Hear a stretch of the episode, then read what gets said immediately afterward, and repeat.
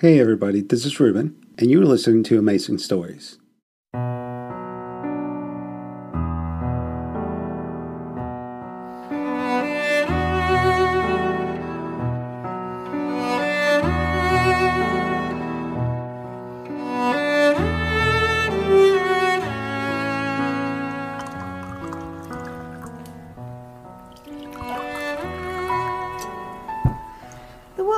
Turned very grey, don't you think?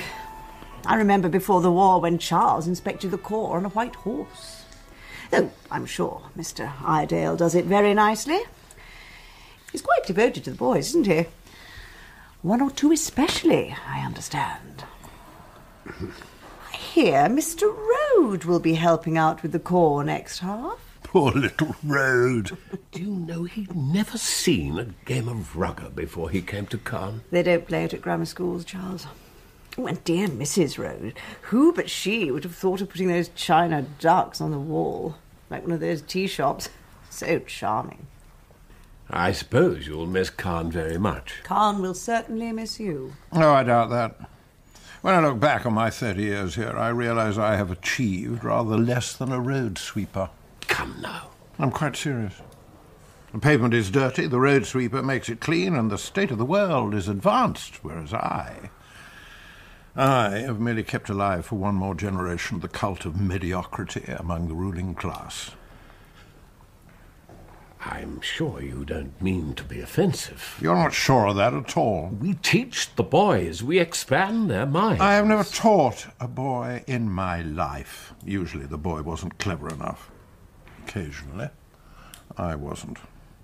In most boys, perception dies with puberty. In a few, it persists, and at Carne, when we find it, we take great pains to kill it. Carne is one of the great schools. Oh, yes. Parchments in Latin, seals in wax, cloisters, woodworm, and a line in the Domesday Book. What more do we need to instruct the sons of the rich? Now look here. Oh. If Carne so hateful, why do so many old boys come back? To look at our sect, to gaze in wonder. After all, it was from us they learned the great secret of life And that is? that we grow old without growing wise. That there is no blinding light on the road to Damascus, no sudden feeling of maturity. It's all a trick. If that's a joke. I used to think it was clever to confuse comedy with tragedy. Now, I wish I could distinguish them.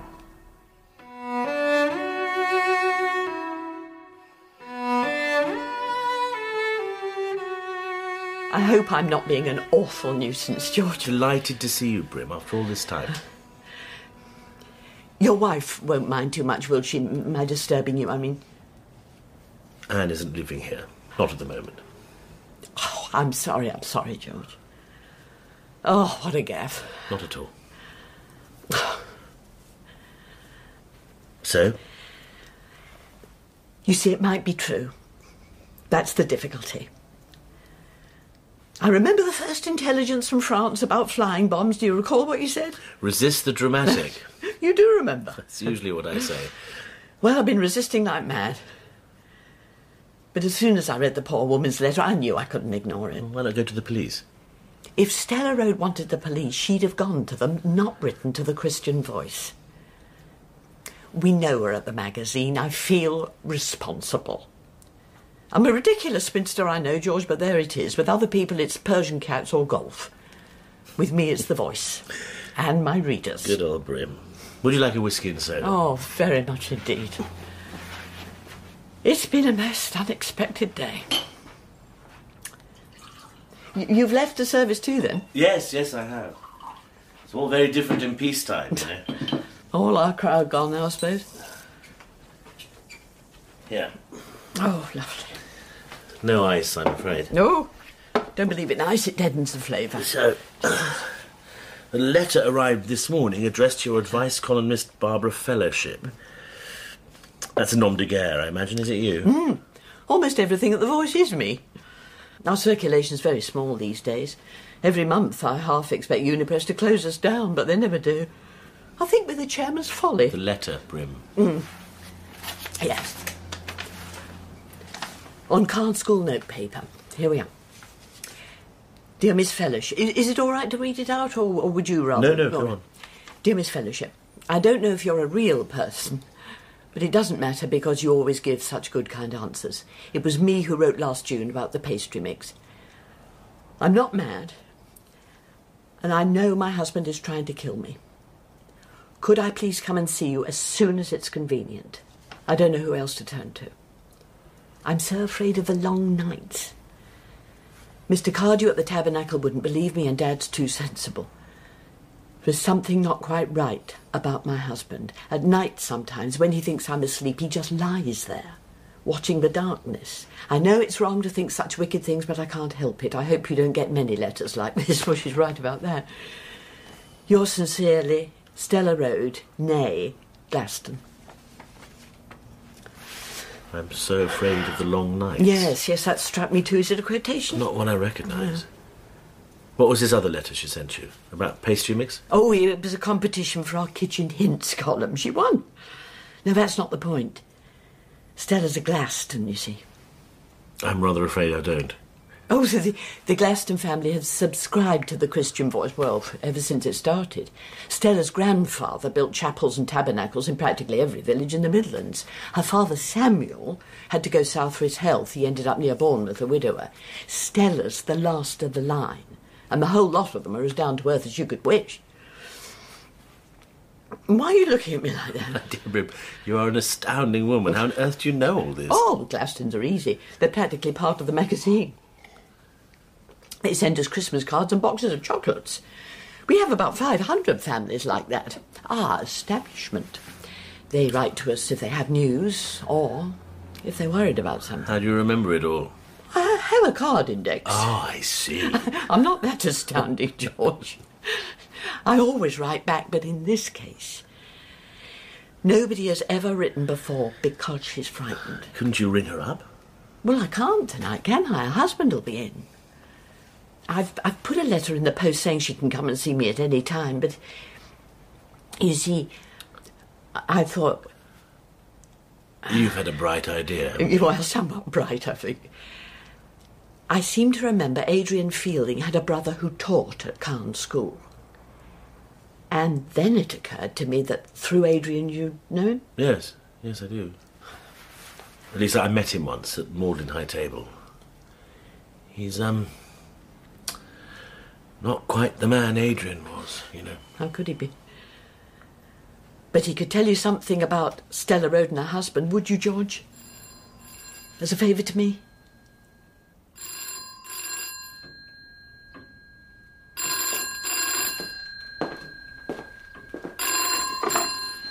Fielding. Good evening. I'm sorry to telephone so late. My name is George Smiley. I knew your brother well in the war. Smiley. We've met, haven't we? Plump chap, spectacles. Magdalen, the summer before last. Yes, that's right. Um, look, I wonder if I might come and see you on a personal matter. I can't imagine what personal matter of yours might concern me. It's a little difficult to discuss on the telephone. A friend of mine has received a rather disturbing letter from the wife of a master at Carne. Tell him to ignore it. Most of the master's wives are certifiable. Who was it? Well, I, uh. Rode. Stella Rode. You should have waited until the morning, Smiley. Be all over the newspapers, I have no doubt. Newspapers? Rode and his wife dined with me on Wednesday night. Shortly after they returned home, Stella Rode was battered to death.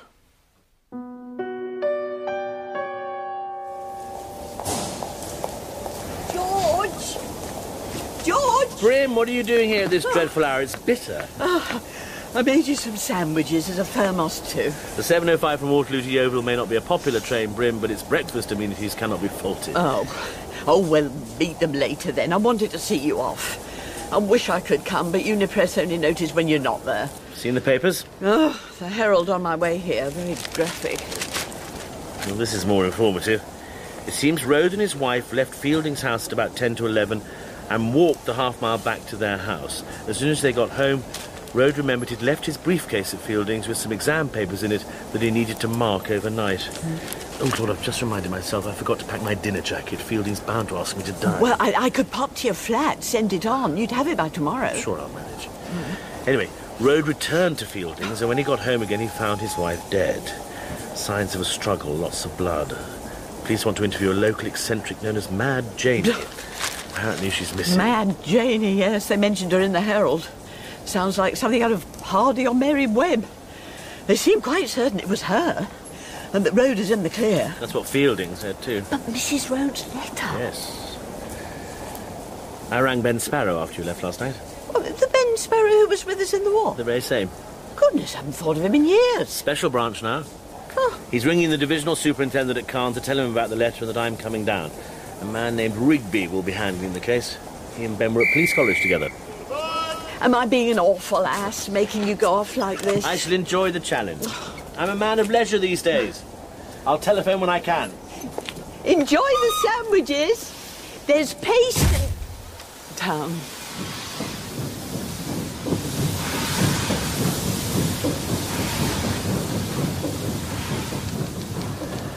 It's good of you to see me, Inspector Rigby. Ben Sparrow speaks well of you. This the letter, is it? Yes. Why did Miss Brimley bring it to you, sir? She worked in my department during the war. Right. What is it you do now, sir? Um, nothing much. A little private research on 17th century Germany. I promised to see the letter reach the right hands. I don't imagine there's much more I can do. I shall probably stay a couple of days. I've taken a room at the Sawley Arms. It's a fine hotel, sir. You weren't a pupil at Carne by any chance? Good heavens, no. Chief Inspector was. Very interested in this case. I can imagine. I know one of the masters slightly, Terence Fielding. This letter, sir. Mrs. Rhodes specifically says she couldn't say anything to Mr. Cardew at the tabernacle. She was chapel, I believe, from an old nonconformist family. Well, that's right, sir. Attended regular as clockwork. They like that round here. My wife's chapel, too. We know Mr. Cardew. The thing is, see, Mrs. Rhodes did say something to him. Two weeks ago or more, long before she wrote to the Christian Voice. What did she say, if you uh, don't mind telling me? That she was afraid her husband was going to kill her in the long nights. Long night? And Mr. Cardew thought she was out of her mind. He, he tried to delve, but she burst into tears. Hurried off, he says. Odd, eh? Yes. Ah, there's a lot of oddnesses about all this. If that's a word. If it isn't, it should be. Hmm. Carne's a place with its own ways. Big gap between town and gown, as we say. Neither side knows nor likes the other. Fear or ignorance, Inspector? Both, I reckon. And it makes it hard in a case like this. Oh, I can call on Mr. Fielding or Mr. Hecht, and they'll give me a cup of tea in the kitchen and call me Sergeant. But I can't get among 'em. No one outside can. There's no gossip in the pubs, no contacts. Just cups of tea and being called Sergeant. If you want me to help, I'd be delighted. Oh, I'm walking up to the school in a few minutes. I'll be going past the Sawley Arms. I'd be glad of the company, Inspector. My sergeant insists it's too cold to snow again. I've never been sure if that's just something people say or if it has any scientific basis. I Can't help you, I'm afraid. Was the report in The Guardian accurate? Uh, pretty much. Sometime between about 10 past 11 and quarter to 12 on Wednesday night, Stella Rode was struck 15 to 20 times with a length of what they call coaxial cable. You found the murder weapon? The next morning, tossed into a ditch on the Oakford Road about four miles north of here. It's about 18 inches long, 2 inches diameter. Has a copper rod running down the middle and plastic insulation between the rod and the outer cover. I know the kind of thing. Yeah, Mr. Rode used the length of the same stuff in a demonstration lecture on elementary electronics at the school. Mislaid it about three weeks ago. Ah. There's another oddness, you see. We're pretty certain the murderer was on foot. So why carry the weapon so far? Hoping you wouldn't find it, perhaps. Yeah, but the canal runs beside the Oakford Road. If he chucked it in the water, we probably never would have. Yes. That's an oddness. But mind yourself, sir. So, why did Rode take the exam papers to Fielding's in the first place? Well, he didn't. He'd been invigilating exams all afternoon. The papers were handed to him at six o'clock. He put them in his case and had them taken to Fielding's. Boy named Perkins took them, Fielding's head of house. He's confirmed all this? Well, Fielding confirmed it for him. House tutors are very possessive about their boys, you know. Don't like them to be spoken to by rough policemen. And the crime itself? Well, it looks like she answered the front door, was struck down and dragged through to the conservatory. The conservatory door was unlocked, you see. It usually was, apparently. Perhaps he knew that. Perhaps. Perhaps he was hiding there already when they came home. It's hard to tell from the prints. He was wearing Wellingtons, size ten and a half. The spacing of the footprints suggests he was around six feet tall. The death took place in the conservatory. We can tell that from what we call the travelled blood. That's the blood spurting from Yes, an open. The murderer came through the back garden. Where he went to, heaven only knows. He left one thing behind an old cloth belt, navy blue, from a cheap overcoat by the look of it.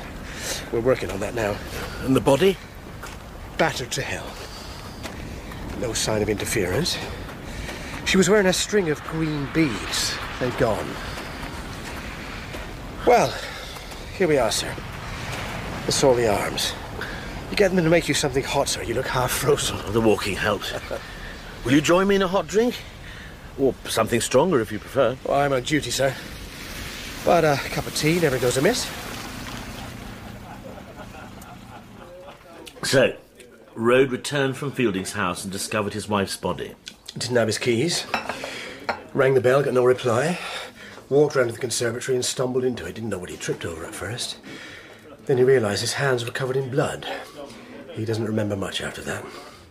He was found on the road by another staff member, Felix Darcy. He lives in the house closest to Northfields. There must have been a lot of blood in the conservatory. An awful lot. Terrible. The killer would have been covered in it. The outside tap had been turned on. The boffins have found traces of blood under it. Probably the murderer washing his hands. Fingerprints? Mr. Rode's, all over the place, consistent with his story. Others underneath them, smudged, probably made by a gloved hand. You've been most thorough, Inspector. Seems to be a great deal has been achieved very quickly. Well, thank you, sir. I'm not sure my chief sees it quite like that. Does Mrs. Rode's letter help in any way? Frankly, no. We've no case against the husband at all. In all honesty, with the shock, he's precious little use to us. And if your letter's right, tell me how he could have produced Wellington boots out of a hat and got rid of them afterwards, battered his wife to death without leaving more than a smudge or two on himself, and got the weapon four miles from the scene, all within 20 minutes of being at Fielding's house. I take your point. What about the woman the papers mention? Janie, is it? Ah, her. Janie's not quite with us, poor thing. Talks to birds. Sells herbs and charms at the back door. You know the sort? I think so. Lives in a disused Norman church over at Pyle. Stella Rode befriended her. Janie was seen near Northfields that night and hasn't been seen since. I'm sorry the letter's no help. I didn't intend to make your job more complicated. Well, you understand, though. I can't put men onto chasing shadows in letters when there's searches and house to house inquiries to be done. Of course. And it's clear what we're looking for. A six foot maniac travelling on foot with a hunk of coaxial cable in one hand and in the other a string of green beads with an imitation diamond clip worth 23 and 6. Yes. Hmm. I'm an old policeman, Mr. Smiley, and I don't like looking for people I can't believe in. I don't like to be cut off from witnesses. I like to meet people, nose about in their heads, but I can't do that. So it's boffins and labs and tracker dogs. That's what the chief wants, and he's right. But somehow I don't think it's altogether one of those cases. Hmm. Well, I should be getting along. Here's my card. I've written my home number on the back. Ring me any time at all. I shall. Thank you, Inspector. How's the hotel? Rather drafty. I've spoken to Rigby, And and almost everything points away from the husband, which means, I suppose, that Stella's allegation in the letter must be the result of a persecuted mind, or, if one was superstitious, a premonition of death. gosh. Well, if that's so, If mean, that's so, it's the most monstrous coincidence I've ever heard of. when are you meeting Fielding? He's asked me to supper. You'll let me know what happens. You're very welcome, Smiley. Marvellous, this snow, isn't it? Seen the boys skating by the eight. Pure Bruegel. Uh, leave your coat on that chair. You recognise it by any chance? Should I? It's a replica of Van Gogh's yellow chair. I had it made in Provence before the war. Oh. Well, some people recognise it. Oh. We usually dress in the evening. I suppose it doesn't matter. Come through.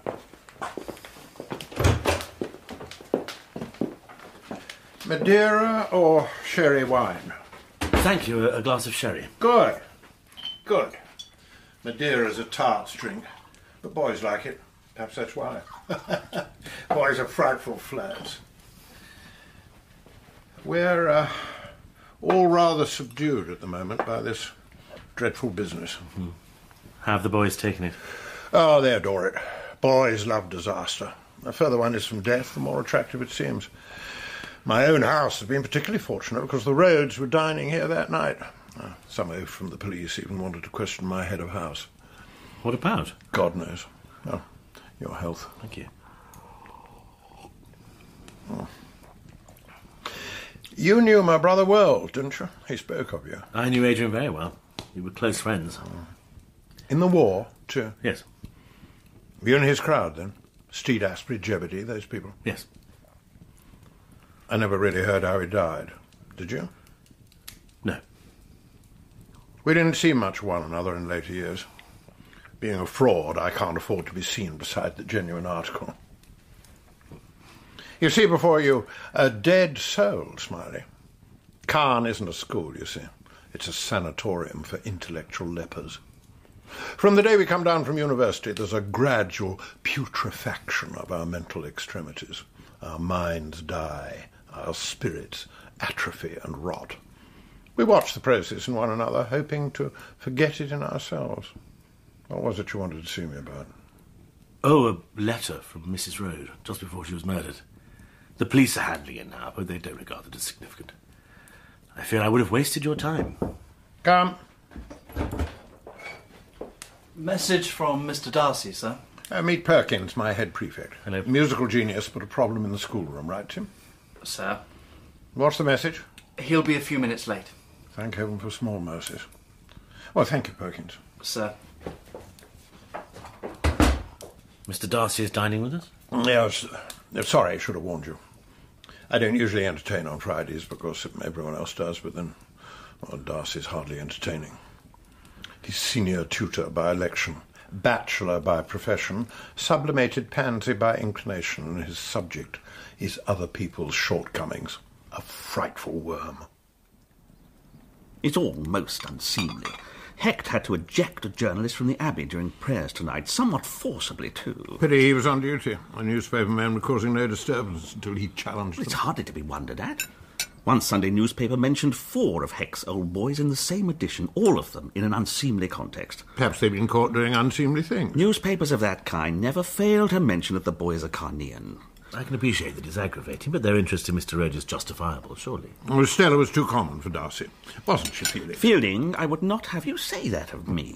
I'm by no means discriminatory in matters of class, only of manners. Stella Rode was everything Carne likes to ignore. Red brick, council estates, Newtown. As senior tutor, I have a duty to restore and maintain those standards of behaviour which suffered so sadly in the war. You dislike Stella Rode because she was honest. Carne has no defence against honesty. It had nothing to do with personalities. If I criticised her conduct, it was in order that she might become enlightened. Did the other wives like her? The wives, my God. Her clothes, I believe, were a source of distress to some of them. And nor did it make a favourable impression that she attended the tabernacle, not the abbey. Did she have any friends among the wives? I believe young Mrs. Snow took to her. Charming young woman, Mrs. Snow, very musical. Teaches the cello to the more promising boys. It was Darcy and his sister who found Rode and took him in afterwards. Yes, indeed. We will never forget. Never. Mr. Smiley, I know the gutter press would have it that we are somewhat cut off here, a snob school, but no one could be less of a snob than I. Take Paul Rode, for instance. As I said to the master, with careful instruction, such people can learn our customs and even our manners. Let me fill your glass, Smiley. Thank you. But if I'm honest, Mrs. Rode would never really have fitted in at Carne. Her background was against her. I have reason to believe that it was her past which brought about her death. Really? In what way? Mm, I really shouldn't say any more. But you will, I'm sure. If pressed. Consider yourself pressed. Well, you see, Smiley, my sister Dorothy is devoted to dogs. King Charles Spaniels are her forte. Uh, the Rodes had a mongrel, large, quite intelligent. Rode took it with him to watch games matches until I advised him against the practice. It was giving rise to unseemly humour among the boys. I found the same thing myself when exercising Dorothy's spaniel. The point, Darcy? Well, the Rodes and Dorothy shared the same vet, a superior type of person named Harriman. One day, a fortnight ago, I happened to be at home when he called. Dorothy's prize queen of Carne was coughing badly. A bitch of her quality is not to be taken lightly, you know. Quite. I made some passing reference to the Rodes dog, and the truth came out. Stella Rode had had it destroyed the previous day. For what reason? She said it had bitten the postman. The post office would sue. The police had been round. Oh, I don't know what else. Harriman suggested the dog be given another chance, but Mrs. Rode was adamant. And here's the thing Harriman said the dog had been maltreated. Seriously so. Its back was marked as if from beatings. Who might have beaten it? He never found out. Not Rode or his wife, I'll wager. They weren't that type at all. Now, Dorothy and I discussed it, and I I think the explanation is obvious enough. Oh? We believe Stella Rode formed some unsavoury association before coming to Carne. Some violent ruffian, an old admirer, perhaps, who followed her here. Perhaps he resented the improvement in her station. He took his anger out on the dog, and later on Stella herself. How badly bitten was the postman? That's the very crux of the story, my dear fellow. The postman had not been bitten at all. Dorothy inquired. Her story was an absolute string of lies from beginning to end. Isn't that odd? Thank you for dinner, Fielding. I must return the favour. In London, perhaps, at the end of the half? Yes. Yes, I'll be in touch. Good night, Darcy. What a beautiful evening. Look at the snow. Well, there's been a new fall. Ah, the long nights, Terence. The long nights. Good night, then.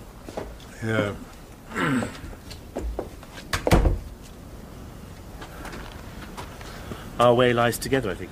Yes, you pass my house to reach your hotel. And Northfields, too, I think. The Rodes house. Indeed, a few minutes further on. Uh, will you be attending the funeral tomorrow? I shall pay my respects. You used a phrase just now. I couldn't help but be struck by it. Long nights. Evocative, isn't it? We have a proverb that it always snows at Carne in the long nights. Do you know its origin? Of course. Uh, before the Reformation, the monks here kept vigil during Lent between Compline and Lauds. Compline was the last of the canonical day hours and was said before retiring for the night. But during Lent, the monks did not retire, and hence. The nights were long. Yes. So, you thought the Rodes an ill-matched couple? Did I give that impression? Is it incorrect? I suppose not. He had potential here, she had none. If her death had happened any other way, I would have called it a blessed release for Rhodes. That's very frank. She was a thoroughly mischievous woman, Smiley, who made it her business to hold her husband up to ridicule. And Carne, too. Just so. This is a critical moment in Carne's history. Many public schools have conceded to the vulgar clamour for change at any price. Carne has not, so it is all the more important that we protect ourselves. Uh, my, my sister and I always have a small party in the middle of the half, and I feel it is particularly important that we should continue to do so on this occasion. I will send a note to the Sawley tomorrow. That's very kind of you. Well, here we are. Good night. Uh, take the left fork. It leads past Northfields and on into the town. It should take you no more than half an hour. Thank you. Lord, I've woken the dogs again. Dorothy will be furious.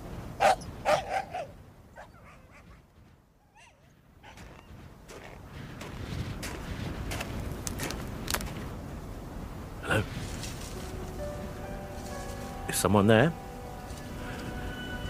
Good evening. I thought you was the devil, mister. But you 'em got no wings. I'm not the devil. My name is George. I don't wish to hurt you. You can't do nothing, 'cause I got the holly for to hold you. You bide there, mister, for little Jane can hold you. Oh, yes, Jane, I'll bide here. Away from little Jane. however pretty she am do be. Oh, yes, Jane, you're a very pretty girl, I can see that. Mm. And that's a pretty cape you're wearing. What's that under it, Jane? Is it an overcoat? Janie see the devil fly, mister. Janie seed him. Silver wings like fishes he that. Where did you find that coat, Janie? He am a bad un. I seed him flying, riding on the wind, and the moon behind him lighting up the way. Janie. Oh, you bide there, I say. You, you bide. Janie. No, no. Damn. They are as close as sisters, Moon and the devil.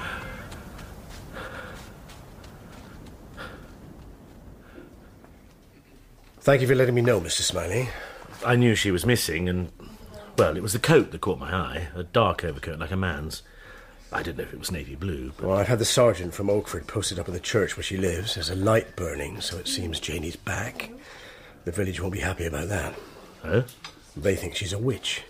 Ah. Well, I think we'd better go over and bring her in. We? Well, if you wouldn't mind. I, um. What's the matter? You're not scared, are you? Of Mad Janie? Yes, actually. Yes, I rather think I am. What did Janie see, eh? Oh, you naughty darling, naughty creature. Oh, whom there? You bide where you be. You bide. Janie? Janie, Janie, Janie, it's only me. I don't mean you any harm. Janie saw the devil, Janie drove him off. Well, that's the thing, Janie. You saw something important, didn't you? Silver wings eh, him had. Where'd you get that overcoat, Janie? Darling, my darling. Oh, look, Inspector, on the altar. Ooh. Oh, those are pretty beads, Janie. They were Mrs. Rode's, weren't they? Green beads, my darlings. I took her jewels for the saints mm, to pretty out the church and a coat to keep me warm. What else happened that night, Janie? How's my darling? You naughty creature for to go with the devil. Oh, she did not hearken, see. Was she with the devil that night, Janie? I can't abide them. Just go with the devils in the night. She never would hearken. That's all Janie's saying. But Janie drove the devil off. And there's one will thank me. That's my darling. Well, we'll thank you too, Janie. Now, will you come along with us? We'll give you a ride in our car. Will you come, Janie? Give me a hand here, Mr. Smiley. Would you?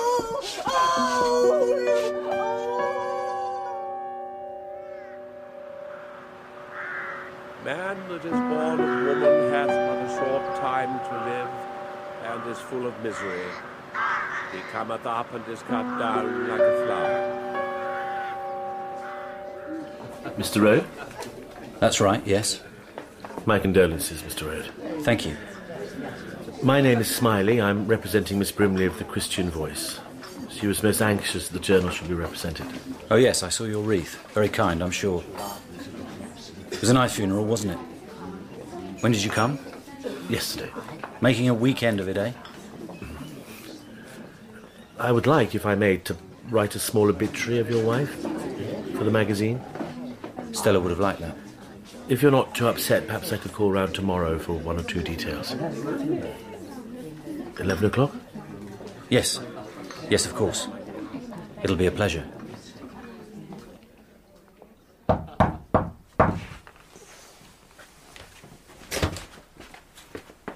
Inspector, this is a surprise. I was about to go down for dinner. Evening, sir. Did you go to the funeral? I did, nothing to report. Though poor Mr. Rode did seem to be somewhat ignored by the other guests. Deliberately? Perhaps they were showing sensitivity at a time of great sorrow. Yes. Are you all right, Inspector? Would you like to come in? Thank you, sir. I wanted to tell you myself before it's all over the papers. The chief wants Mad Janie charged. With what? Murder. Oh, dear. That's nonsense, isn't it? She was out on the prowl, I have no doubt. She saw something. She may even have robbed the body or picked up the beads where the murderer dropped them. But she no more killed Stella Rode than I did. No. Do you get used to it, Inspector? What? The squalor of things. There's nothing picturesque about Janie and her kind, is there? Nothing charming, just stinking rags wrapped round wretched limbs, an imbecile who clutches and screams and weeps. Who is it she calls the devil? What were his silver wings? How did he ride the wind? What scared her so much that for three nights she prowled like an animal in the forest? Well, she's trying to tell us, I think. The way she understands it. We've traced the overcoat to a baker in Carne East. He gave it to Stella Rode last Wednesday for her refugee charity, and Janie must have pinched it from the conservatory. That's what she meant. A coat for to keep me warm. But Janie's not strong enough to do so much damage to Mrs. Rode. Anyone can see this is a man's work. Well, the chief's called off the chase, and Janie's to be charged. I'm sorry. I'm seeing Mr. Rode tomorrow morning, on behalf of the Christian Voice. Rather a cheap trick to play on a man who's suddenly lost his wife, I know. Still, the end justifies the means, eh? I've never entirely managed to reconcile the two. But it may prove informative. Otherwise, I fear I will have been useless. Not at all. It's how I feel. Useless. And rather angry.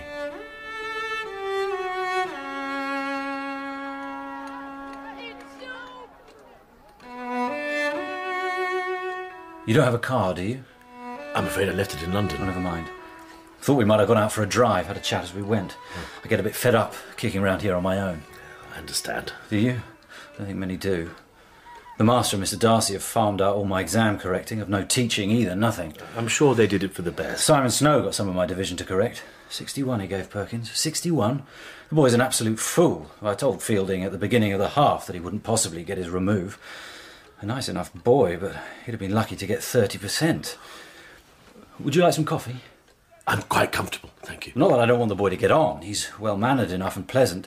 And Stella and I were going to have him to tea this half like we do all. I'm sorry.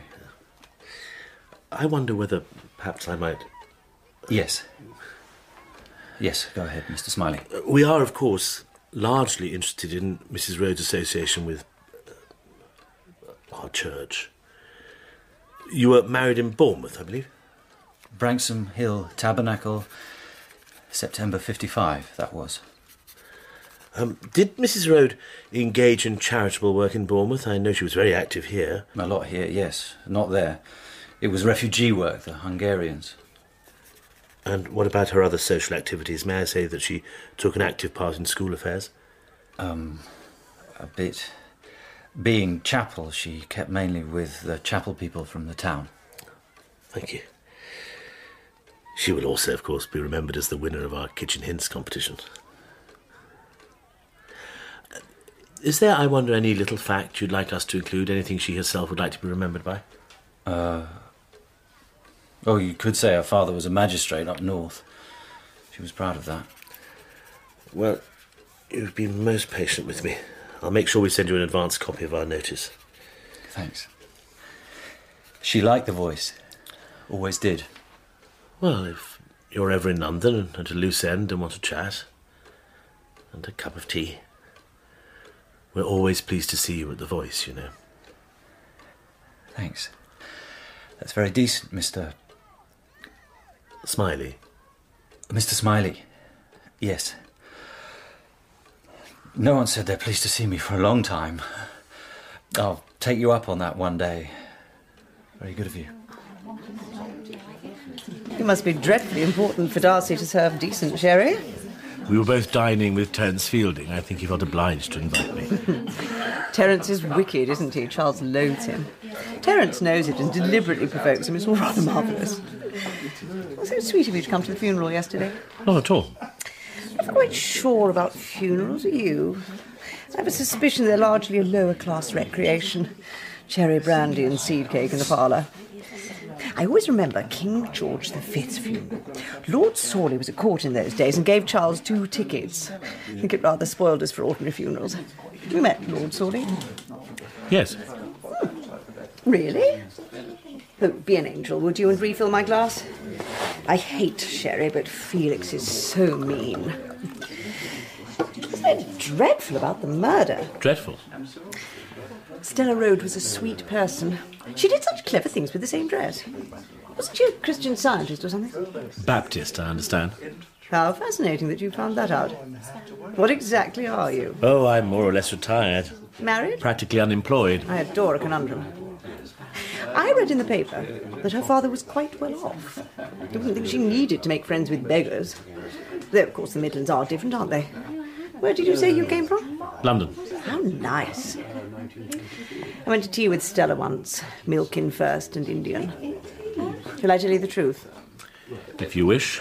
Stella Rode, is one of those tiresome little snobs who think only the humble are virtuous. Smiley! Oh, Delighted to have you here. Felix, such a lovely party.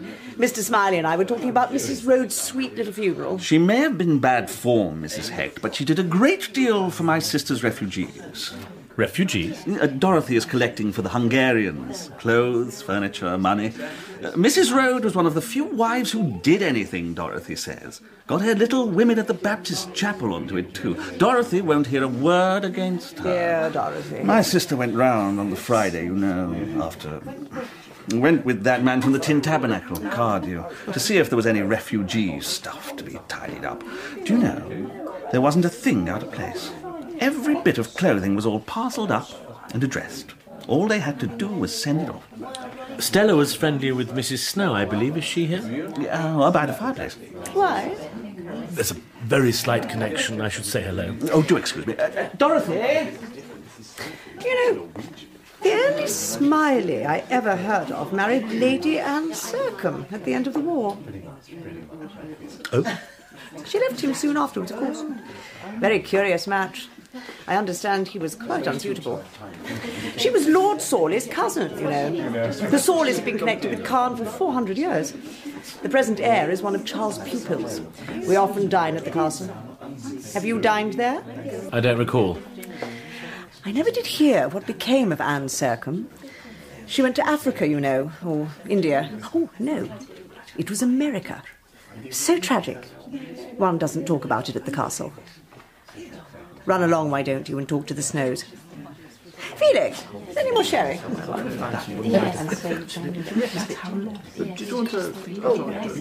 Must have been a great shock, Mrs. Snow. I liked Stella. She was the only person here who's ever been kind to us. I wasn't a boy here, you see, so we didn't know anyone when we arrived. And nobody was really very interested. Hmm. It was Stella who made us welcome. She even got Mr. Mulligan to help us move and absolutely refused to let us pay his bill. I think she must have paid it for us. You helped her with the refugees, I believe. I did. And now Dorothy Darcy wants me to take over her job. I shall have to tell her no. I get the impression that Miss Darcy is not accustomed to being turned down. Anyway, uh, she'll need to recruit someone more permanent. I'm leaving, you see. We're going back to Oxford. Where we met. Simon's got a grant. Hurrah! He's going to do a DPhil and get a university job. How do you find Stanley Rode? A good schoolmaster. Rather tiring as a companion. Quite different from Stella. Terribly Carne minded. Darcy adopted him and he got the bug. He even changed his religion, you know. Stella would never have done that. I can't imagine Stella and Shane Hecht hitting it off. Not a bit. Shane was horrid to her. Stella didn't care. She knew nobody could touch her when it came to the refugees. That's how she got into such trouble. Trouble? Just before she died, she had the most frightful row with Dorothy Darcy. Let me tell you, it's a good story. Mad, Simon. Not here. Somebody's bound to overhear. Now I'm intrigued. Look, I'd be happy to give you both dinner at my hotel. I imagine the food is fairly dreadful, but if you've no other plans. Oh, how sweet of you. We'd be delighted, wouldn't we, Simon? Well, the coffee's not too bad, at any rate. I enjoyed dinner. I'm very fond of bread and butter pudding. So am I, I must confess. As my waistband will bear witness. Now come along, Simon. Sing for your supper. Only if you're quite certain. When it all began, Dorothy Darcy was fired up with charitable enthusiasm for the Hungarian refugees. There was a perfectly good town appeal going, but that wasn't enough for Dorothy. The refugee centre in London wrote to Dorothy and asked whether anyone would be prepared to accommodate a refugee couple. I was coming to that. Well, come to it then. Dorothy wrote straight back and said she'd put them up herself. So far, so good.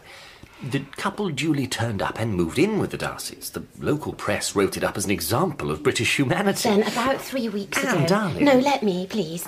This couple turned up on Stella's doorstep in a dreadful state. Stella calmed them down, and finally they managed to explain in basic English that they had run away from the Darcys because of the way they'd been treated. Apparently, the wife was expected to work in the kitchen from morning to night, and the husband was acting as unpaid kennel boy for Dorothy's ghastly dogs. The ones with no noses. King Charles. Anyway, the wife was pregnant and he was a fully qualified engineer, so neither of them was exactly suited to domestic service. Dorothy had gone to a dog show for the day, so they had seized the moment. And what did Mrs. Rode do about it? Told the couple to stay with her and went round personally to see Dorothy that evening, which was plucky, wasn't it? She just did the simple thing, the right thing. Dorothy was furious, apparently, and, and demanded the return of her refugees. Stella phoned the refugee people in London. A woman came down, saw Dorothy, and took the couple back with her. You can imagine what Shane Hecht would have made of that story if she'd ever found out. Didn't she? Stella never told anyone but us, and we didn't pass it on. Dorothy let it be known that the refugees had gone to some job in London, and that was that. This was three weeks ago, you say? To the day. How can you be so sure it was to the day? Stella told me when she came to supper, which was the night you were in Oxford for your interview, which was three weeks ago tonight. Seems longer. Poor Simon's been having an awful time. Felix Darcy has unloaded all Rode's exam correcting onto him. It's been rather humiliating, actually. Several boys I took for science last half are now in Rode forms. One or two I thought were practically unteachable. But Rhodes seems to have brought them on wonderfully, one boy in particular. He got 61%. When he was with me, he only got 15% in a much easier paper. Ah, this was Perkins, wasn't it? A red-headed boy, Fielding's head of house. Don't tell me you know him. Fielding introduced us. I teach him the cello. He'll have to go to Mrs. Harlow now, we're leaving. So, no one else ever mentioned that incident to you? About Miss Darcy's refugees? No. We were the only ones who knew about it, apart from Stella and Dorothy. Dorothy must have hated Stella. How's Carne? What developments? A dog that didn't bite the postman, a devil that rode on the wind, and a disgruntled refugee couple. Well, that's as clear as mud. I know. You need a sounding board, don't you? Am I so transparent? Well, worked in the war even when I didn't know the people involved. Sound away. Motive. Motive, that's the thing. Who hated Stella enough to kill her? I can't see anyone here with a conceivable motive, not in a sane world. Is Carne a sane world? You're awfully good, Brim, I'd forgotten. Same people in the same place year after year, watching the world change around them. Not really knowing why or how they fit in. I telephoned Stella's father ostensibly about the obituary. Mm. I told him about the letter. He seemed unsurprised. Stella was a great one for chatter, he said. That was all. I spoke to the local minister too, Cardew. Stella Rode was a good worker. Oh, not exactly effusive tribute. Quite. And then there are the oddnesses. Far away. The overcoat was given to Stella for the refugees. Janie took it, presumably at the same time as she took the beads, which must have been after the murder. But when Dorothy Darcy went round on Friday morning, every bit of clothing for the refugees was parcelled up and addressed. If Stella had packed up everything else, why not the overcoat too? Perhaps Janie took it earlier in the day. Or perhaps somebody else, someone who was not Stella Rode, packed up the clothes after Stella had died and before Dorothy Darcy and Mr. Cardew went round to Northfields on Friday morning. Why should anyone do that? Quite. I found in my work that it's dangerous to proceed beyond the evidence. A fact once logically arrived at should not be extended beyond its natural significance. Do you have any free time in the next day or two? I have a little errand for you.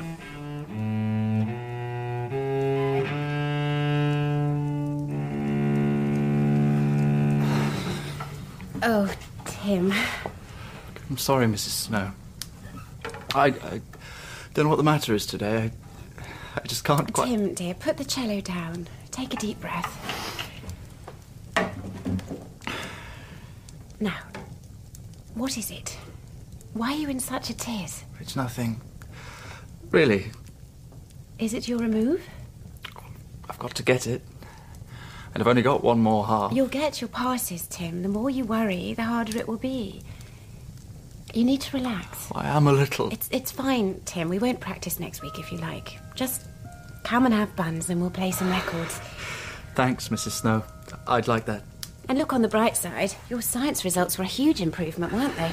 That'll help towards your remove. I'd better get back now. There's plenty of time till boys' tea. No, I should go. Well, be careful. The lane's still slippery with the snow. The lights on your bike are working all right now, are they? Fine, I'll be going. Bye. What is it, Tim? What's the matter? Nothing. Really. Good night.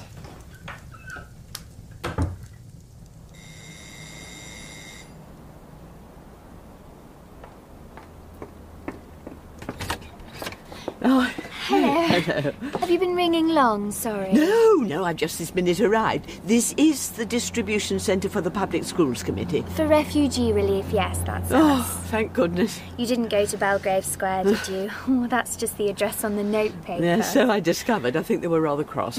Come in, I'll make you a drink. If you've braved the wilds of darkest Kennington, it's the least I can Oh, can do. I'm sorry to be a nuisance, but oh, whoops. um, a friend of mine who lives in Carne. Carne, how lovely. Yeah. My friend gave an old grey dress to the refugee people last Thursday, and now she's convinced she's left her brooch pinned to the bodice. She rang me yesterday in a dreadful state and made me promise to come round and ask. I do hope I'm not too late. Late? Heavens no, we're miles behind. Oh. All this stuff's waiting to be unpacked and sorted. As soon as she realised her mistake, she got hold of the local woman, but the parcel had gone. When was this? Uh, Friday morning. From Carne? Train or post? Uh, post, I believe. I'll check the ledger. Hang on. Thank you. Oh, goodness me. Wouldn't have arrived till yesterday at the earliest. Mhm. How we'll cope with Easter coming, I've no idea. Here we are. Carne parcel post, £27. And I wonder if we might have a quick look inside. the Monday lot will be by the door. You can help if you like. Oh, thank you. Not used to this, you know. I told the girl to keep everything as it is. It'll be all right for an hour or two. Well done, Brim. And?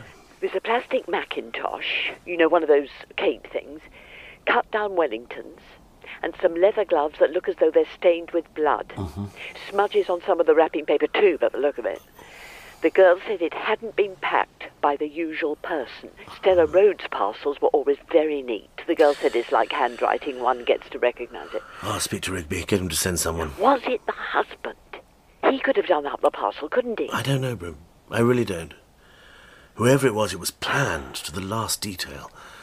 Planned to look unplanned. Why did Stella die, George? What was the motive? You know, Brim, I sometimes think there isn't a true thing on earth. Nothing constant, no single point that's completely dependable. You'd think one could rely on pure logic, wouldn't you? Or find a truth in mysticism of some kind. But one can't. Let alone know the truth about men's motives. Especially when they feel the need to do something violent. Ah, Mr. Smiley. You've heard then? Heard? About the boy? Perkins. Fielding's head of house. I've heard nothing. What's happened to him? Oh, good Lord, I thought you knew. Well, half past eight last night, Fielding rang us here. The boy hadn't come back from a music lesson with Mrs. Snow. We put out an alert and started looking for him. They sent a patrol car along the road he should have come back on. And? Well, nothing the first time. Then on the way back, they stopped at the bottom of Longmead Hill where the water splash is. They found him half in the ditch, his bike beside him. His right temple was smashed in. Oh, my dear God. Dead? Oh, yes. It looks as though he must have fallen near the bottom of the hill and hit his head on a rock. How did Fielding take it? Well, I wouldn't have believed it if I hadn't been there. He wept like a child. Perhaps before we go any further, I'd better give you my news. I've just heard from Miss Brimley.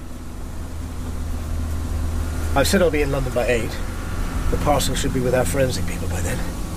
I'm very grateful to you, Mr. Smiley. It was what is called, I think, a hunch. Well, perhaps you should join the force, sir. I'm very grateful, by the way, Inspector, for the way you accepted my somewhat impertinent suggestion about consulting a handwriting expert. Well, it's a good suggestion. Some officers might have resented the intrusion. I have an appointment with him first thing in the morning. I've got samples of Perkins' writing and the examination paper. Good. I suppose I should let Janie go. She was right, wasn't she? Silver wings in the moonlight. The plastic Macintosh must have looked like that to her. I'd keep hold of Janie for as long as you can possibly manage. We don't want any more deaths, do we? You don't think Perkins had an accident, do you? Good Lord, no. And neither do you. If your people find fingerprints on that Macintosh, which I doubt, will you have anything local to compare them with? Well, we've got Rode's, of course, and Janie's. Uh-huh. Not Fielding's. Why would you think we might have Mr. Fielding's fingerprints, sir? His brother told me something about it once. It was hushed up, wasn't it? All right, we do have his prints. From an incident a long time ago, nothing to do with this kind of thing. During the war. In the north somewhere. Sir, it happened in the holidays, some Air Force chap. Poor Fielding. Well, here we are, sir. Thank you for the lift. It keeps promising to thaw, but never quite manages it, does it? What will you do? Oh, I have plenty with which to occupy myself, thanks. Drive safely. Oh, for God's sake. What do you want? Just to say goodbye and to offer my condolences. You could have sent a card for that. I could have, yes. Only it seemed so very tragic when Perkins was so near success. What the devil do you mean? The improvement in his work. Simon Snow was telling me. Amazing, really. The way Rode brought Perkins on. Goodbye, Smiley. Thanks for coming. It was more or less a matter of life and death for the boy, wasn't it? Passing that exam. He wouldn't have got his removed next half if he'd failed in science. Then he couldn't have sat for the army. Perkins had a lot to thank Rode for, didn't he? And you too, Fielding. It will comfort his parents to know how much was done for him.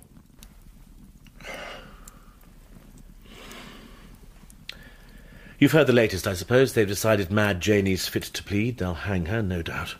The third death. And the odd thing is, Fielding, just between ourselves, I don't believe she did it. No. You agree? Carne killed them. It was Carne. Oh, for God's sake, go, will you? You've got what you want. You can bid me on your little board with the other specimens. Oh dear. Oh dear me. Sit down, Fielding. Let me pour you a brandy. Don't worry, sit down. There. I need you to listen, Terence. If what I think is true, there isn't much time. I want you to tell me about Tim Perkins, about the exam. Smiley. He would have failed, wouldn't he? He'd have had to leave. That day, Rode gave him the writing case to bring here with the exam papers in it. Perkins brought the case, and you asked him how he'd done in the exam. He wept. He wept as only a child can. And after breaking down, he told you he had cheated, that he'd opened the case. He'd looked up the answers and copied them onto his paper. Is that right? Tim wouldn't have cheated to save his life. That's the whole bloody irony of it. Tim didn't cheat. I cheated for him. You couldn't have. How could you have copied his handwriting? It's only formulae and diagrams. He wrote with a ball pen, the kind we all use. Abbott sell them. Ah. After he'd delivered the case and gone, I looked at his paper. Hopeless. He'd only done two questions out of seven. So, I did them for him. I cribbed them from the science book, copied his hand as best I could. Then it was you who opened the case? Yes. Me. Not Tim. And so when Stella was murdered, you knew who had done it? Of course. Rode. Pour me another brandy, would you? have something yourself.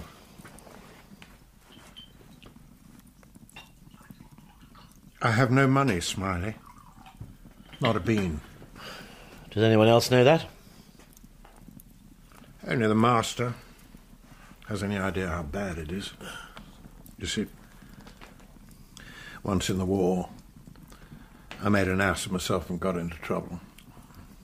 During the holidays, I, I was up north giving some talks at an RAF educational place. I, I stepped out of line badly. They pulled me in. And along came Darcy, wearing his country gentleman's overcoat and bearing the master's terms.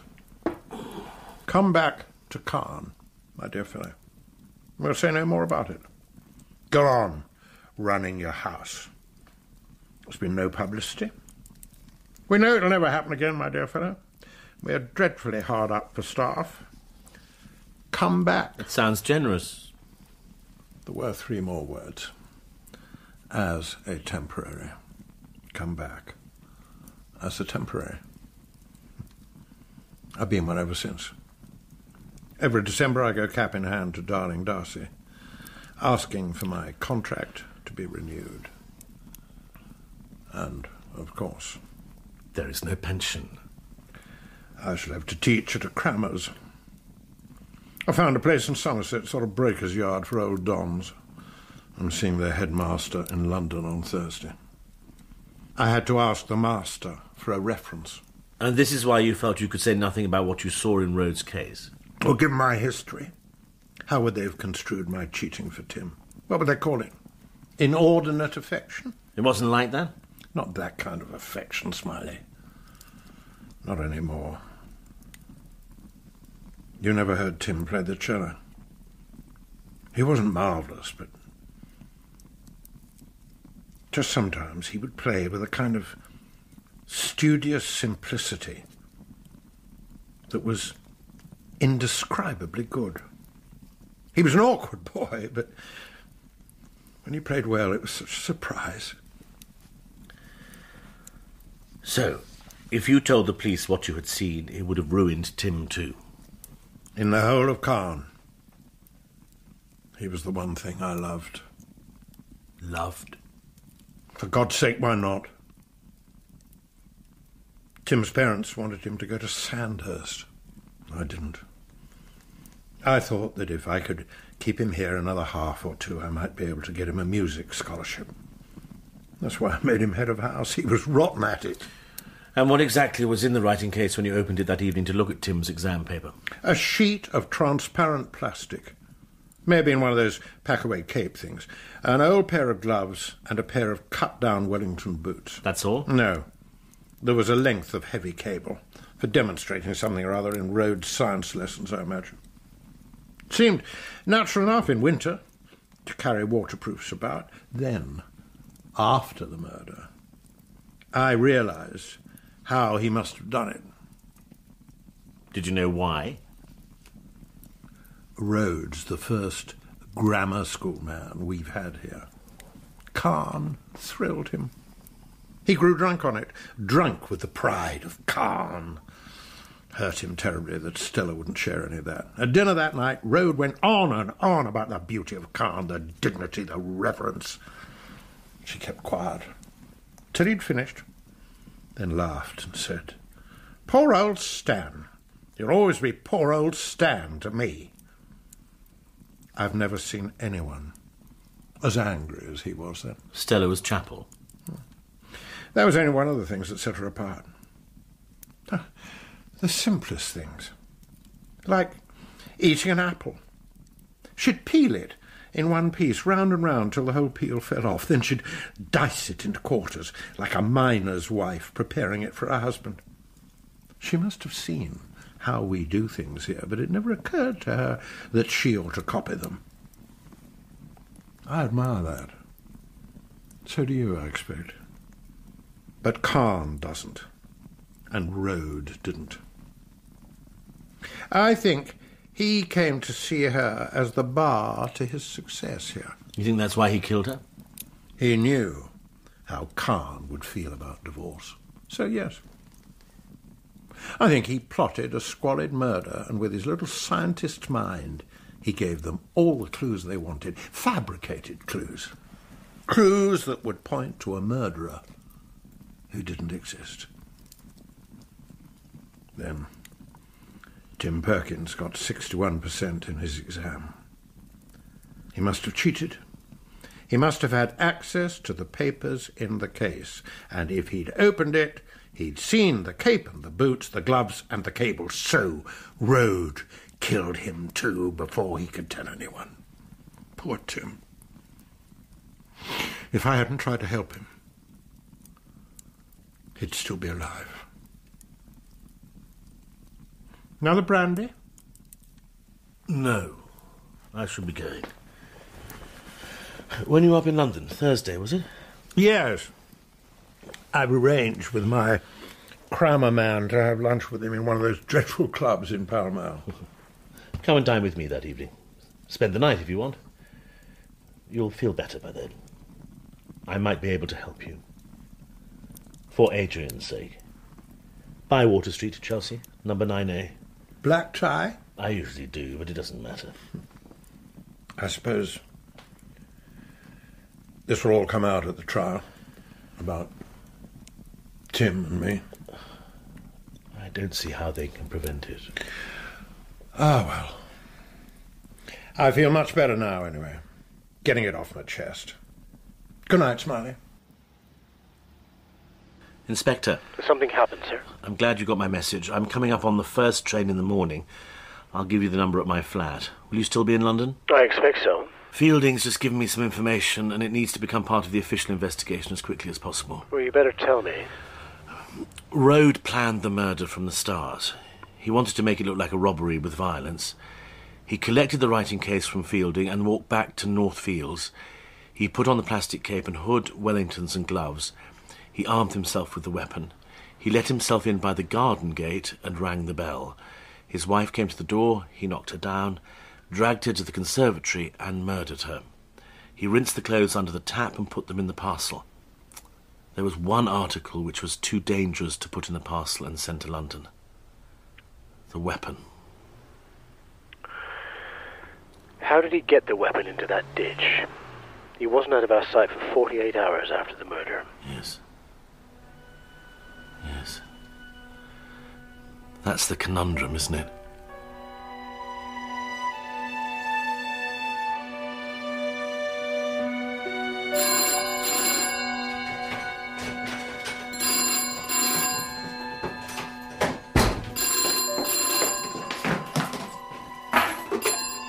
Hello? George, thank heavens. Oh, hello, Brim. I've only just got home. I haven't even started to unpack. I know, I phoned the Sawley Arms. Look, you need to get over to the Voice as soon as you can. We've got a visitor, and he's terribly keen to talk to us. Both of us. What visitor? Just be a good fellow and hop in a taxi, would you? Hello, Mr. Rode. George, how nice. Good of you to come, sir. Very.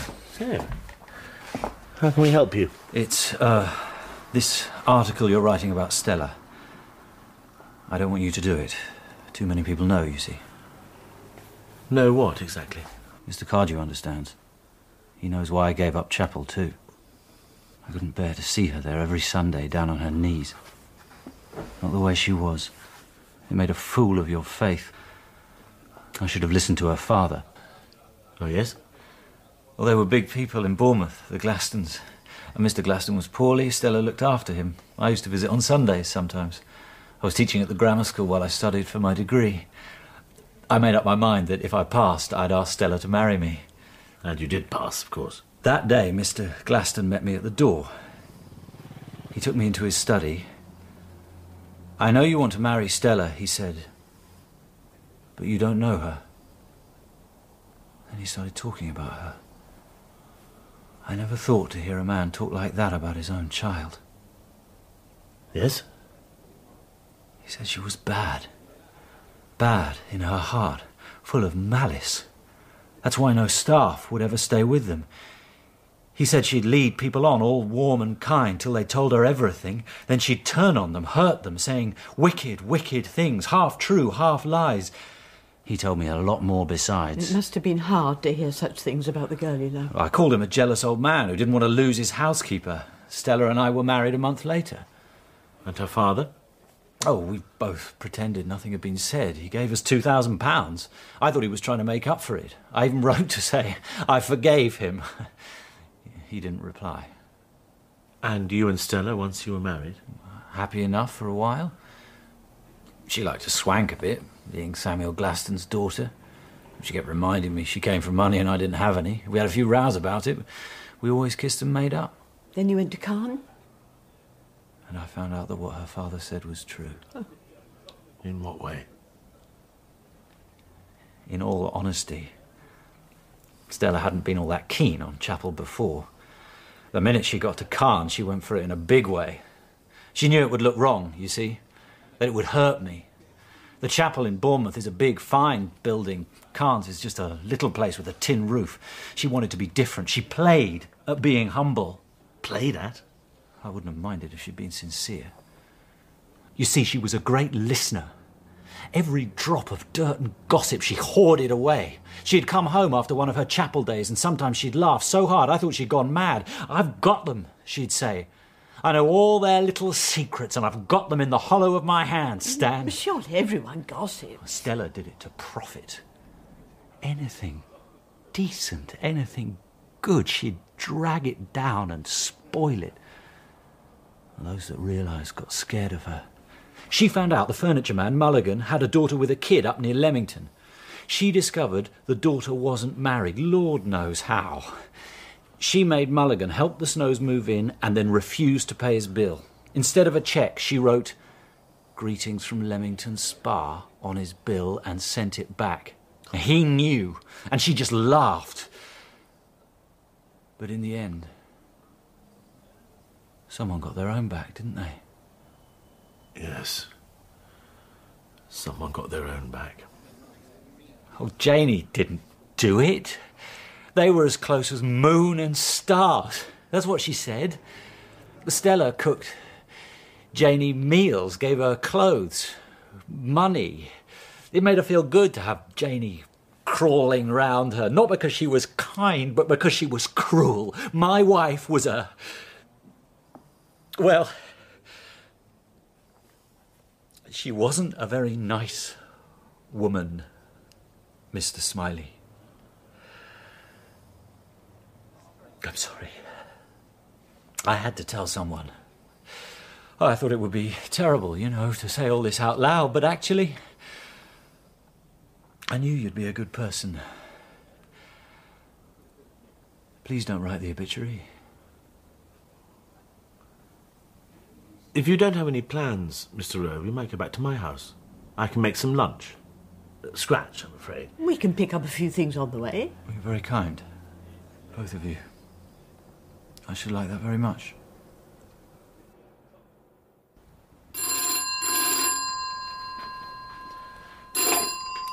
Smiley. Rigby here. Splendid. I was about to leave you a message. I've got the handwriting expert's report. It's rather puzzling. The exam paper. All the writing and figures were done with the same ballpoint pen in the same writing. The boy's writing. Fielding couldn't have tinkered with it. That's right, sir. I see. I think we're reaching the end of the chase, Inspector. You don't sound very happy about it. No. No, I don't think I am. That must have been awful for you. I wish I still had him. I like that poor dog. Oh, yes, your dog. Someone mentioned something. What happened to it? One day I came home from school and found him lying in the garage, whimpering, terrified. There was blood all over his back where she'd beaten him. She must have lost control. And then. Oh dear. Take your time. I shouted at her and she laughed and. I hit her. In the face. Something I never thought I'd do to any woman, let alone my wife. I gave her 24 hours to have the dog destroyed. It was the only kind thing to do. Otherwise, I'd go to the police. She screamed at me. It was her dog and she'd do what she liked with it. But the dog was put down. I suppose she told the vet some tale. She could spin a good tale about anything, like those Hungarians. What Hungarians were they? Refugees. Miss Darcy offered them a home. Stella got hold of them and spun them such a horror story about Darcy and his sister. All of it lies, of course, that the Hungarians ran away and had to be taken back to London. Ah. And Stella was proud of her little joke. She used to meet them at odd places, odd times. In the woods, or a graveyard, or at midnight somewhere. Anything for a bit of drama. Same with Janie. It must have been difficult for you. I didn't know where to turn. After the dog, she started pretending I was violent, cringing away when I came near, as if I was going to hit her again. She told Mr. Cardew I was planning to murder her. One day she said, It's no good killing me now, Stan. They'll know who's done it. Or, or you'll do for me in the long nights, she'd say. She loved those words, and the sound they made. Oh, Stan, keep me safe in the long nights. And I. Yes? When someone keeps on at you, begging you not to do something, something you never meant to do anyhow, well, you start to think that you might as well. You might do it after all. I started to plan how I might kill her. You'll hate me now, I expect. You've been so very kind. On the night of the murder, why did you leave the writing case behind? I've thought about that. Stella got there before me, and I think Fielding gave her the case right off so it wouldn't be forgotten later. Fielding's dining here this evening. I could have sworn she was carrying it as we stood in the hall saying goodbye, but I, I must have been mistaken. It wasn't till we got home that she asked me what I'd done with it. She asked you what you'd done with it? Yes. Then she had her temper and made me go back for it. She insisted. I see. Thank you. Mr. Rode, Inspector Rigby is on his way here. He'll have a warrant for your arrest. My arrest? What do you mean? I don't want you to become distressed, Mr. Rode. There's no need to be anything other than perfectly calm. I knew your brother well in the war, Mr. Fielding. You were his secretary for a while, Hmm. as I recall. Adrian was the best of me. It's embarrassing how the bad live on. embarrassing for the bad, at any rate. Mm. Delicious. Thank you. The story you told me on Thursday about cheating for Tim Perkins, how you altered the exam paper. What about it? It isn't true. What? The police have examined it, and it isn't true. The writing was all one person's, the boy's. If anyone cheated, it must have been him. The police are practically moronic. Of course, you might be protecting Perkins by lying for him, for his honour, so to speak. I can see a situation where there might have been collusion, where you were moved by the boy's distress. But I don't think there was. The answers were in the case, too. With respect, Smiley, why don't you keep off this? I'm trying to help, Fielding. For Adrian's sake. Ah. I beg you to believe that. I want to get it straight before Rigby arrives. Rigby's coming here. What are you up to? He's been taking care of Rode. You see, what matters terribly is the writing case. Everything hangs on whether you really saw inside it and whether Perkins did. I really don't see why. The police aren't really moronic, you know. I'm not sure what you're trying to say, old chap. Let's start from the other end then. Suppose for a moment it was you who killed Stella Rode. Suppose you had a reason, a terribly good reason, and suppose you went ahead of Rode that night after giving him the case, by bicycle, for example. As Janie said, riding on the wind. If that was what happened, none of the things you said were in the case would have been in it at all. You could have made all that up. And later, when the exam results came out and you realized Perkins had cheated, you knew that he'd seen inside the case, seen that it contained nothing but exam papers. That would explain why you had to kill the boy. George. And this reason, this terribly good reason, what might that have been? Stella Rode knew about your conviction up north in the war. Her father was the magistrate who heard it. Inspector Rigby has looked up the case. I think she blackmailed you. That has, I suppose, a certain logic. She knew how broke you were, how much you needed another job. She kept you on a hook, threatening to expose you. She knew to a hair how far to push it. And what would she have gained? I have no money. Stella Rode wasn't interested in money. There was something much more gratifying to her. She wanted to command you, to own you. She loved to conspire, didn't she? She summoned you to meetings at absurd times and in absurd places, at night especially, to heighten the drama. She wanted nothing from you but to make you listen to her boasts and her intrigues, to make you fawn and cringe and tell her how wonderful she was. Then let you run away till next time. This is what the police think, is it? I can't speak for the police. How would I know Rode would come back for the writing case that night? Oh, she arranged it. It was part of her game. Arranged it? How? When? When she arrived at your house for dinner, before her husband. She summoned you to another meeting, late, secret, after your dinner, one of her dramas, at her own house, where her husband might return and find you. As the Rodes were leaving your house, Stella had the case in her hand. When they arrived home, she was without it. She made Rode go back for it. It gave you about half an hour between Rode picking up the case and reaching home again. Half an hour for you to cycle to Northfields and endure her taunts. Or half an hour in which to kill her. Is this true, George? Let us suppose that you had already been planning to kill her, to ride out there one night when Rode was teaching late. You had your boots and your cape, even the cable you stole from Rode's classroom. You meant to lay a false trail. But what a golden opportunity when Perkins turned up with the writing case. Stella wanted her meeting. When she arrived, the writing case was agreed upon as the means of achieving it. Or at least, I suspect that's the way the police are thinking. And you see, they know it wasn't Rode. How can they know that? He has no alibi. We don't know what people are like. We can never tell. There isn't any truth about human beings, no formula that fits each one of us. And there are some of us, aren't there, who are nothing, who are so labile that we astound ourselves. We're the chameleons.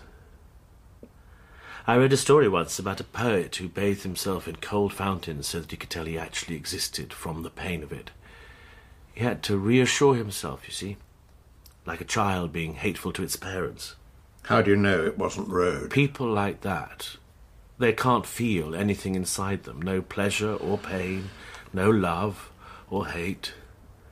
They're ashamed and frightened that they can't feel, and their shame, this shame, Fielding, drives them to extravagance and colour.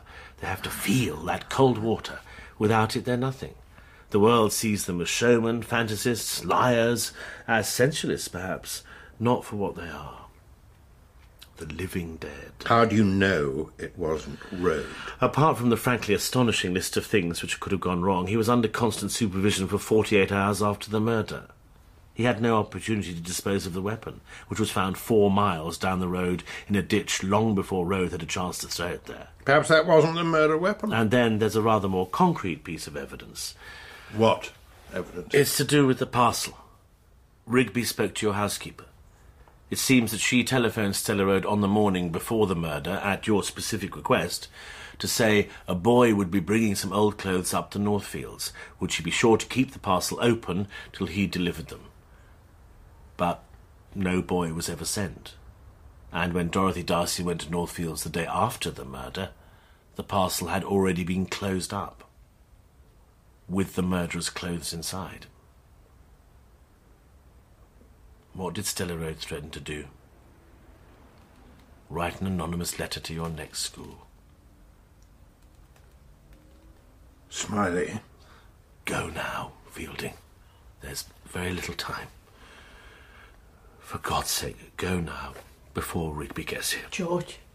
I'll finish this excellent glass of wine first. Fielding. Always the showman, you see. Is that the police? I expect so. Brim, would you? Yes, of course. Stop them, Smiley. I don't think I can. Not now. Evening, for Adrian's sake. Not even for Adrian's sake. They'll hang me. Terence Fielding. Stop him, Smiley. I am arresting you for the murder of Stella Margaret Rode. They'll hang me. Anything you say may be taken down and used in evidence against you. Smiley. Smiley!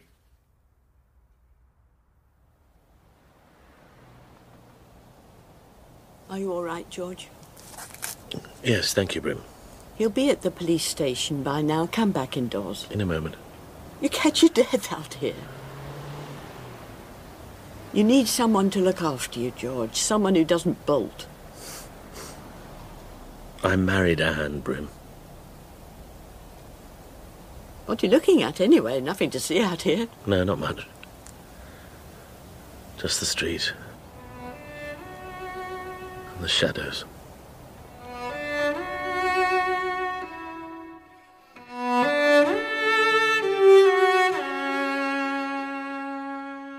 In A Murder of Quality by John le Carre, George Smiley was played by Simon Russell Beale, Terence Fielding, Geoffrey Palmer, Ailsa, Marcia Warren, Inspector Rigby, Sam Dale, and Stanley Rode, Geoffrey Streatfeild. Anne Snow was Alison Pettitt, Mr. Snow, Matt Addis, Janie, Amanda Lawrence, Shane Hecht, Liza Sadovy, Darcy, Philip Fox, Hecht, Malcolm Tierney, Perkins, Benjamin Askew, and the girl was Lizzie Watts. A Murder of Quality was dramatised by Shaun McKenna, and the director was Marc Beeby.